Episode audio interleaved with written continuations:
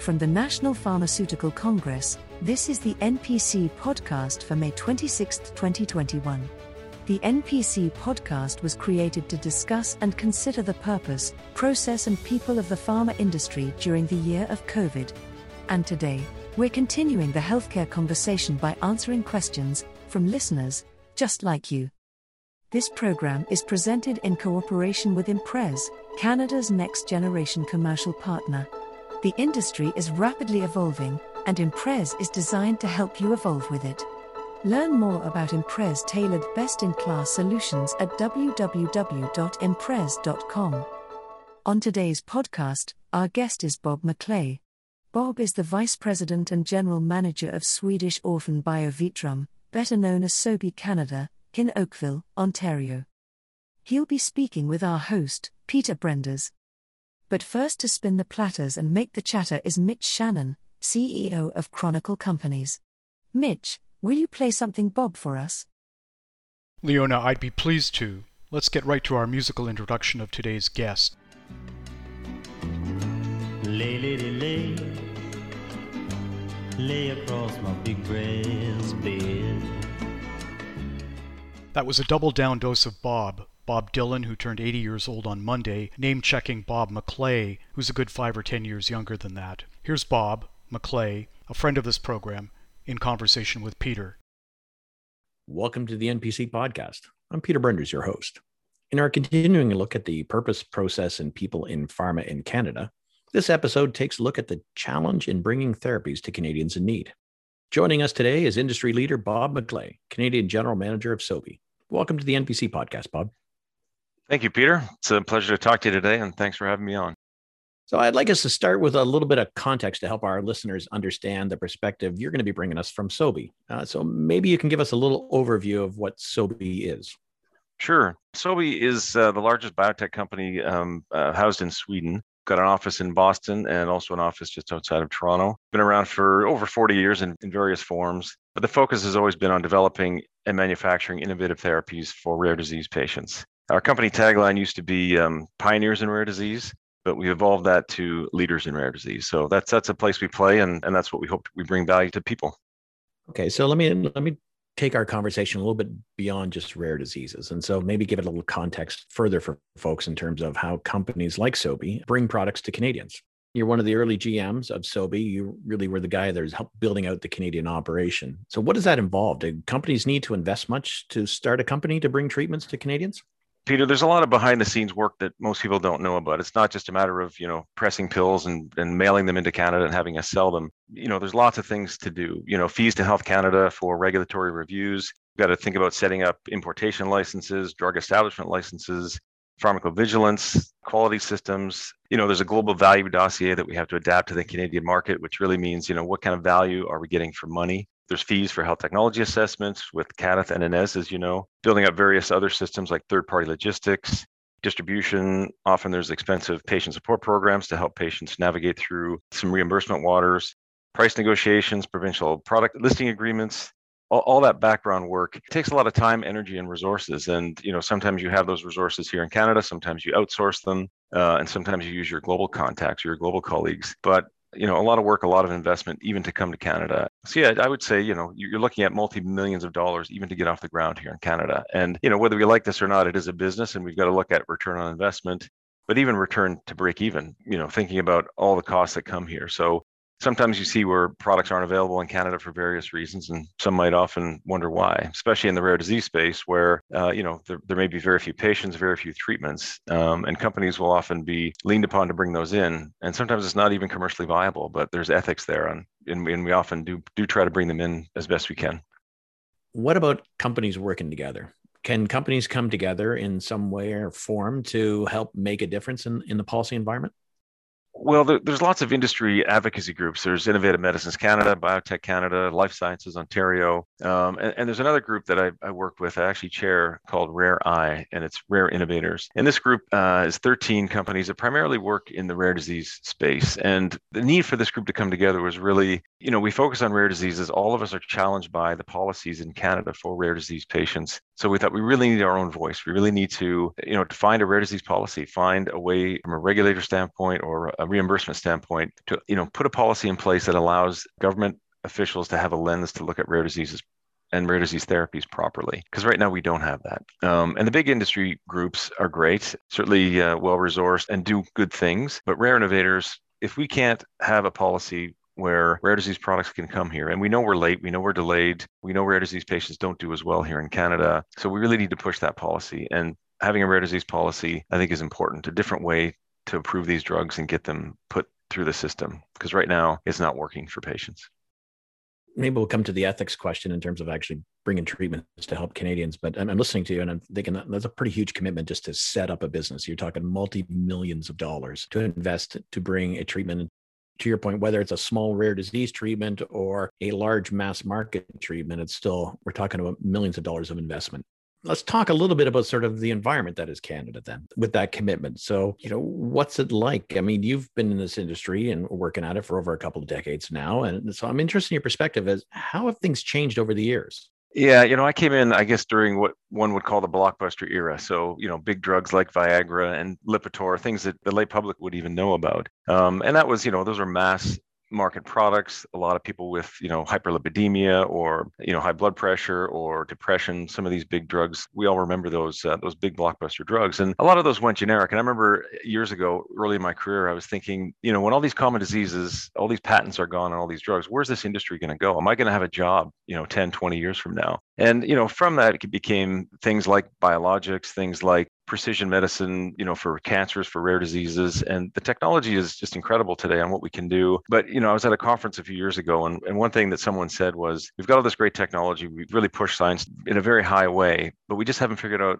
a good funding model for that because it's expensive to get these therapies. It's, it's difficult to do the science and these are all highly educated people who who get involved in this and we have to pay them there has to be some way to have that distribution of of resources to to get to these folks so you know i guess it's changed that way from blockbusters big products common diseases to really precision medicine for individual patients. And we always knew it would go there. I just don't think we figured out the perfect system yet. And no country has a monopoly on that. No system is is perfect. You know, US, Canada, the European countries, everyone struggles a little bit with how, how we resource this. You're listening to Bob McClay, Canadian General Manager of Sobi. I get that we're, we're doing more niche products than what we've done in the past, but what about the Canadian environment? Is it just as easy or is it just as hard as it's always been? Has, has our environment changed in terms of bringing these uh, products in? When I started as a GM of a rare disease company, you know, I, I, was networking with other GMs of rare disease companies. And one of them said to me, you know, being a GM in Canada in rare disease, you're not going to be a star. On the global stage, you're going to really struggle here. You've got to fight for every patient. Funding isn't easy. We don't have a rare disease policy here in Canada. The lens by which, let's say, Health Canada, the regulator looks at these drugs, the way that you know the health technology assessment groups look at these drugs, they ha- they have a lens of common drugs even the common drug review it's called the common drug review so how are they supposed to look at a rare disease drug and the metrics they use the measurements they use it really doesn't lend itself to being very successful at getting innovation here for Canadians with rare diseases. And you know, one thing I've said over the years I've done this is I think Canadians would be mortified if they really knew how rare disease patients and families were treated in this country. Um, I, I, did a, a, talk at a CORD conference, so Canadian Organization for Rare Disorders, a few years ago, and you know I get, gave up and gave a talk about bringing innovation to Canada and some of the challenges of that. And at the end of the conference, there was a Q and A, and a, mother stood up and was at the microphone, and she was directing the question to me, and she seemed quite cross. And I thought, oh boy, what what did I say? What a stupid thing did I say or didn't mean to say? But she said to me, you know, you're in a position of power. You run a drug company here in Canada. She says, I'm just a mother. So you better keep fighting for our patients, fighting for our kids, because we can't do it. You, you're the one that can can help direct policy. You're the one that can deal with government. So you need to keep doing that. So I, I took that very seriously, that that is part of my responsibility, which is why I spend a lot of my time looking at policy, working on policy, trying to advocate on behalf of rare disease patients, because by nature of rare disease, there's only a few of them. You know, they don't have that big lobbying voice. They don't have that big clout to go into the government and say, we need help here. A lot of people don't understand rare disease, don't understand how patients are treated here. We take great pride in our healthcare system in Canada. And for the most part, it does pretty well. But with rare disease patients, it really doesn't do well at all it all sounds theoretical. It's very difficult, right? But yeah. is it really that difficult? I mean, are there are there real stories out there of struggles? So imagine you have a child, and this child, through a newborn screening test, is discovered that they have a rare metabolic genetic disorder that's life threatening. And fortunately for this family, there's a product out there, a drug out there that's available that arguably could be life-saving. And, and based on the literature, based on the history of this disease, this drug, you know, for all intents and purposes, is, is a life-saving medication, along with dietary restrictions and so on. Get the newborn screening, you understand there's a treatment, and you start working through all of that, and the child is doing fine on treatment. And then you get a letter from a government official at a Ministry of Health saying, we're not going to fund the drug anymore. You might want to contact the manufacturer for samples when I heard that story, I just thought, imagine the stress that that poor mother went through, that family went through, when everybody knows, the doctors know, the nurses know, everybody knows that you need this drug or your child may not live. And the government sends you this insensitive letter saying, we're not going to fund it anymore.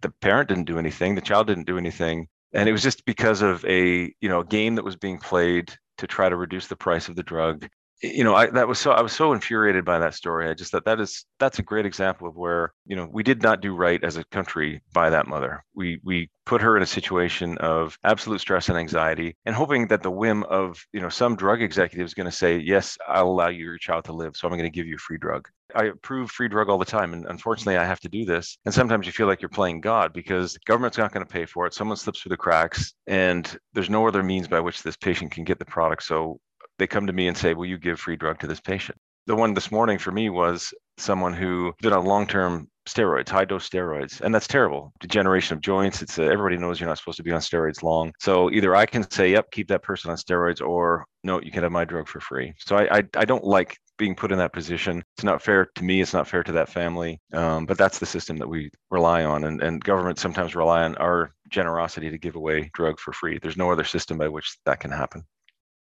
But yep. is this is this unique to rare diseases though, Bob? I mean, or is it something more systemic?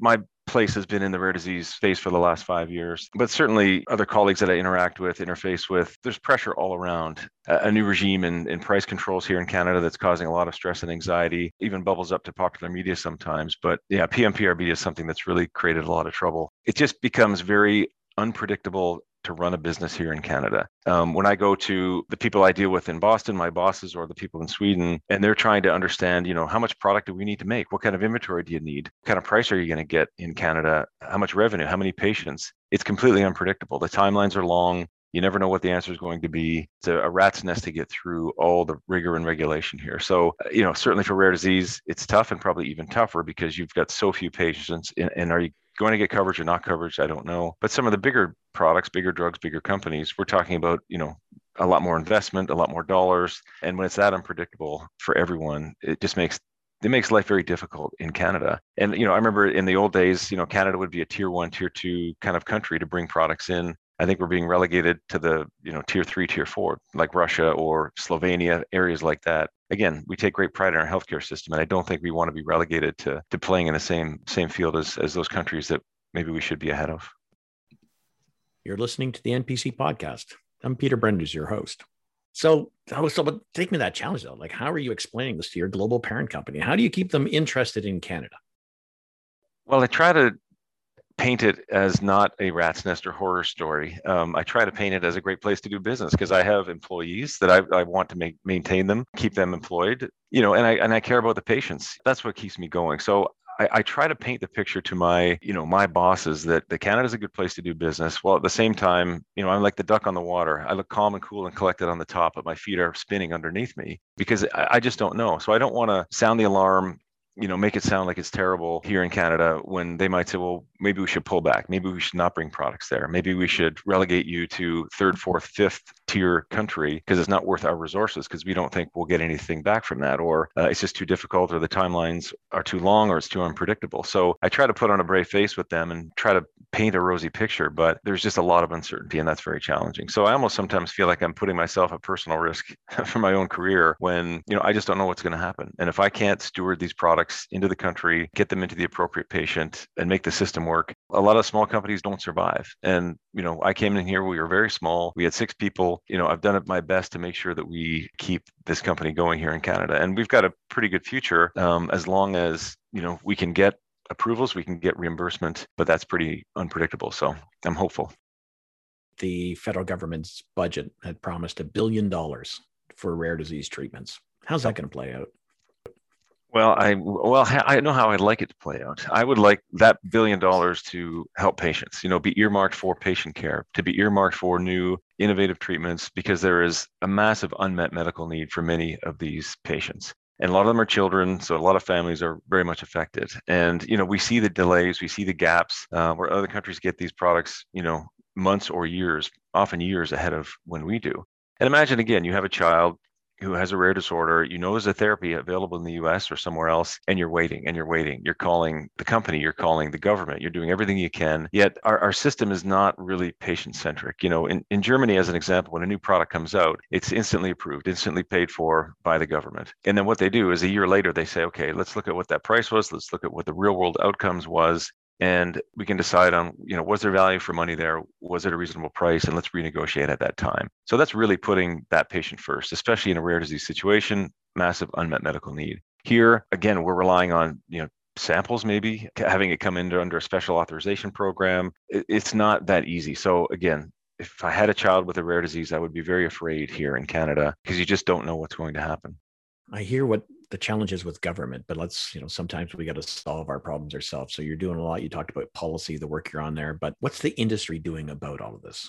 Yeah, industry has um, long tried to have a relationship, you know, with regulators, with policymakers, payers, uh, because I think that partnership and collaboration is really in anything in life is the best way to go. And it's been quite an antagonistic uh, situation. You know, there, there was a proposed rare disease policy penned probably what 2015, a little bit before I started into this, and you know, it sat on a shelf, it sat on a desk, uh, and nothing really happened. So industry gets a little bit frustrated where we're trying to reach out, we're trying to collaborate, but it, we just don't get anywhere. And you know, through the last five and a half years that I've been doing this, I've met with you know the head of Health Canada, the head of CADTH, all these different organizations, and largely they're good people. And I like interacting with them. They're well intended, they want to help, but they all have their own lane. And it's hard for them to go outside of that lane. You know, I'd love to help you, but that's not my area. Or we'd like to make an exception, but we just can't in this case. And oh, that's an unintended consequence of that policy. I've had all of these things thrown back at me when all I'm trying to do is the right thing to get the right product in a patient that needs it. So I don't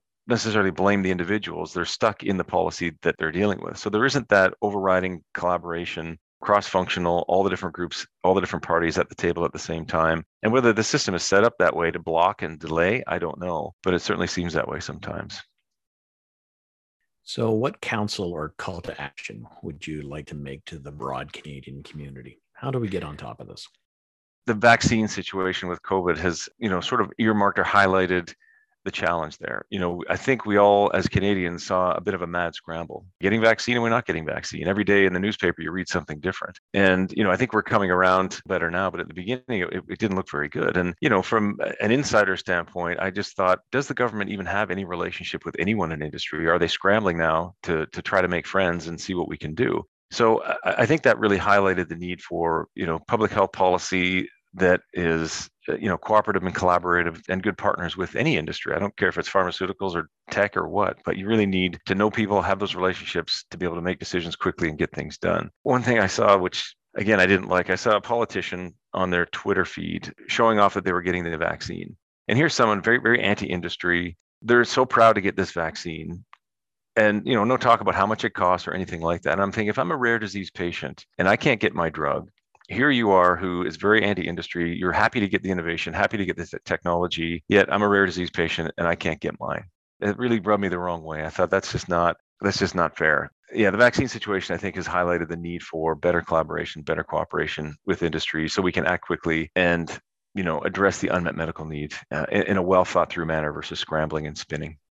So i think that's a a great way to wrap this up is we need to find some collaboration, a way to work that we're talking together. That at the end of the day, we don't find ourselves in the crisis we were at at the start of this pandemic, where we just didn't have the supplies or the interest or the enthusiasm for the industry that can make a difference. We have been speaking with Bob McClay, Canadian General Manager of Sobi, on the NPC podcast. Thank you for listening. Thanks to Bob and Peter. Check out Sobi at www.sobinorthamerica.com. That's S O B I Northamerica.com. If you have comments or questions about today's conversation, or you're just dying to say hi, Bob, you've got lots of ways to connect with us. Tweet us at 2021NPC. Send us an email to health at chronicle.org. Attach a voice clip to your message, and you know, you might just hear yourself during an upcoming episode. And our comment line is always open 647 873 6995. We're a month away from the National Pharma Congress Summer Webinar, which takes place at 11 a.m. Eastern Daylight Time on Wednesday, June the 23rd. Our guests will be Brian Canestraro of Intercept Pharma, Melissa Cumey of Gilead Sciences, and Ronnie Miller of Roche on the theme of Countdown to Pharma's post COVID era. Ben Parry of Pangea Consultants will moderate, and I'll be there to keep a watchful eye on Ben and the panel. Sign up at www.pharmacongress.info. It's a free event. I'll also mention the Chronicle Academy certificate program in direct to consumer marketing for life sciences professionals. If you happen to be one, Learn more at dtc.chronicle.academy. If you like today's podcast, please share it with your colleagues. Find it at Apple iTunes, Google Podcasts, Stitcher, Spotify, or wherever you get your podcasts. The NPC podcast is presented in cooperation with Imprez, Canada's next generation commercial partner. Visit them at www.imprez.com. This is Mitch Shannon of Chronicle Companies. Your podcast producer is Jeremy Visser, and he's assisted today by Aria Empakaris. The announcer was Leona Bobbitt. The musical theme is performed with gusto by the NPC Podcast Orchestra under the direction of Maestro Hakeem Nobrook. Stay safe. We'll talk to you again next week.